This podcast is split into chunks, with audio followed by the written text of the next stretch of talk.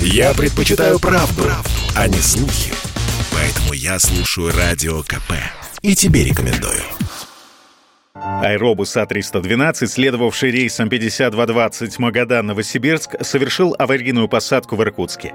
Из-за отключившейся электроники самолет едва не разбился, так как начал терять высоту. Судно попало в зону сильного обледенения, что привело к отключению автопилота. Перед вылетом из Магадана борт прошел обработку против льда. Погодные условия подходили для взлета, сообщили в пресс-службе компании S7. Уже через несколько минут после взлета стало очевидно – ЧП. Вот что рассказывают пассажиры рейса Андрей Никитин и Полина Рыбалка.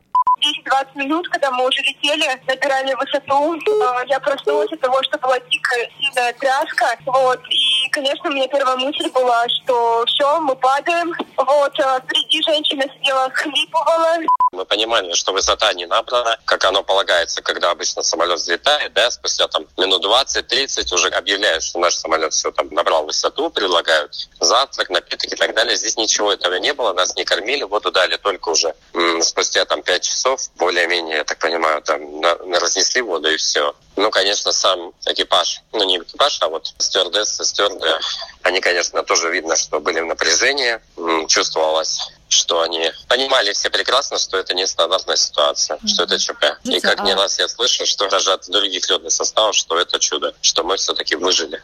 Испугались, конечно, все. Было страшно. Думаю, что и, как и я, все уже попрощались внутренне, да, с родственниками мысленно попрощались и, не знаю, переосмыслили свои какие-то свою жизнь, потому что мы понимали, что вот и у меня было конкретное ощущение, что еще, не знаю, там секунду или любую, любую секунду самолет может перевернуться, потому что его постоянно вот кренило, да, из стороны в сторону сильно, причем крен был. И либо он уйдет в штопор.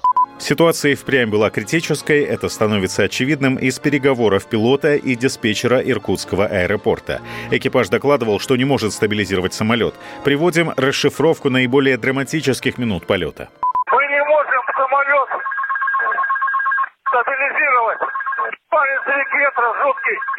Сибирь 5220 понял, будет время, под, подскажете. Сибирь 5220, если есть возможность, набирайте эшелон 170, 180 повыше для стабилизации. Пока ничего не можем справиться с самолетом. Сибирь 5220. Не получается заход, сильнейшее обледенение. Пойдем на Якутск. В 16.32 по местному времени борт совершает посадку в аэропорту Иркутска. 199 пассажиров, трое из них дети и пять членов экипажа не пострадали. К ним еще вернемся чуть позже. А пока попробуем разобраться с рядом вопросов. Так что же такое обледенение самолета и чем именно оно опасно, комментирует авиаэксперт Игорь Зырянов. Почему самолет летает? Да, потому что его воздух обтекает определенным образом. А если на крыле нарастает лед, то форма крыла меняется, и воздух уже по-другому его обтекает. И, соответственно, тогда крыло уже перестает держать самолет, и тогда самолет падает. Это происходит на высотах около Земли, да, потому что около Земли вся эта облачность, и именно она дает обледенение, и поэтому вот именно вот в этих слоях километр-два от Земли все это дело происходит, поэтому вот здесь все это дело опасно, да. Почему не полетели в Иркутск? Ну, по согласованию с компанией. Я думаю, что у них все нормализовалось, но самолет все равно нужно было посмотреть на ближайшем оборудованном базовом аэропорту. А вот что думает о причинах ЧП генерал-майор авиации профессор Александр Барсуков. То, почему начало их бросать? Видимо, у автопилота не хватало сигналов о текущих значениях, ну, скажем так, высоты, скорости, ускорения и так далее. Самолет сильно обледнел, самолет сильно обледнел, не можем управлять. Да, а почему он вправо, влево? Если он накренился вправо, автопилот бы его выровнял, он отклонил бы интерцепторы, выровнял бы, влево отклонил бы, а автопилот это не делал. Почему? Видимо, было несимметричное обледенение самолета. Уловили? Несимметрично. На правом крыле сильнее лед, на левом меньше лед. От чего это могло произойти? От некачественной обработки. Знаете, вот есть на автомойках, если вы пользовались, есть такая, у них режим, не сделайте просто облив. Ну, без пены, без всего там дешевле. Летом это многие пользуются, когда пыль только на машине. Облив сделать, вот он взял, облил там или там под струей и так далее. Вот это таким же методом облива обрабатывается и самолет. И это могло быть выполнено некачественно. Облили одну сторону самолета, переехали на другую. Ну, а тут, знаете, разные причины. То ли мало жидкости осталось, то ли еще что-то. Ну, по-быстрому. А когда взлетели, А ведь от качества обработки зависит скорость образования льда. Ну и вот это вот, возможно, несимметричное обледенение, которое могло быть.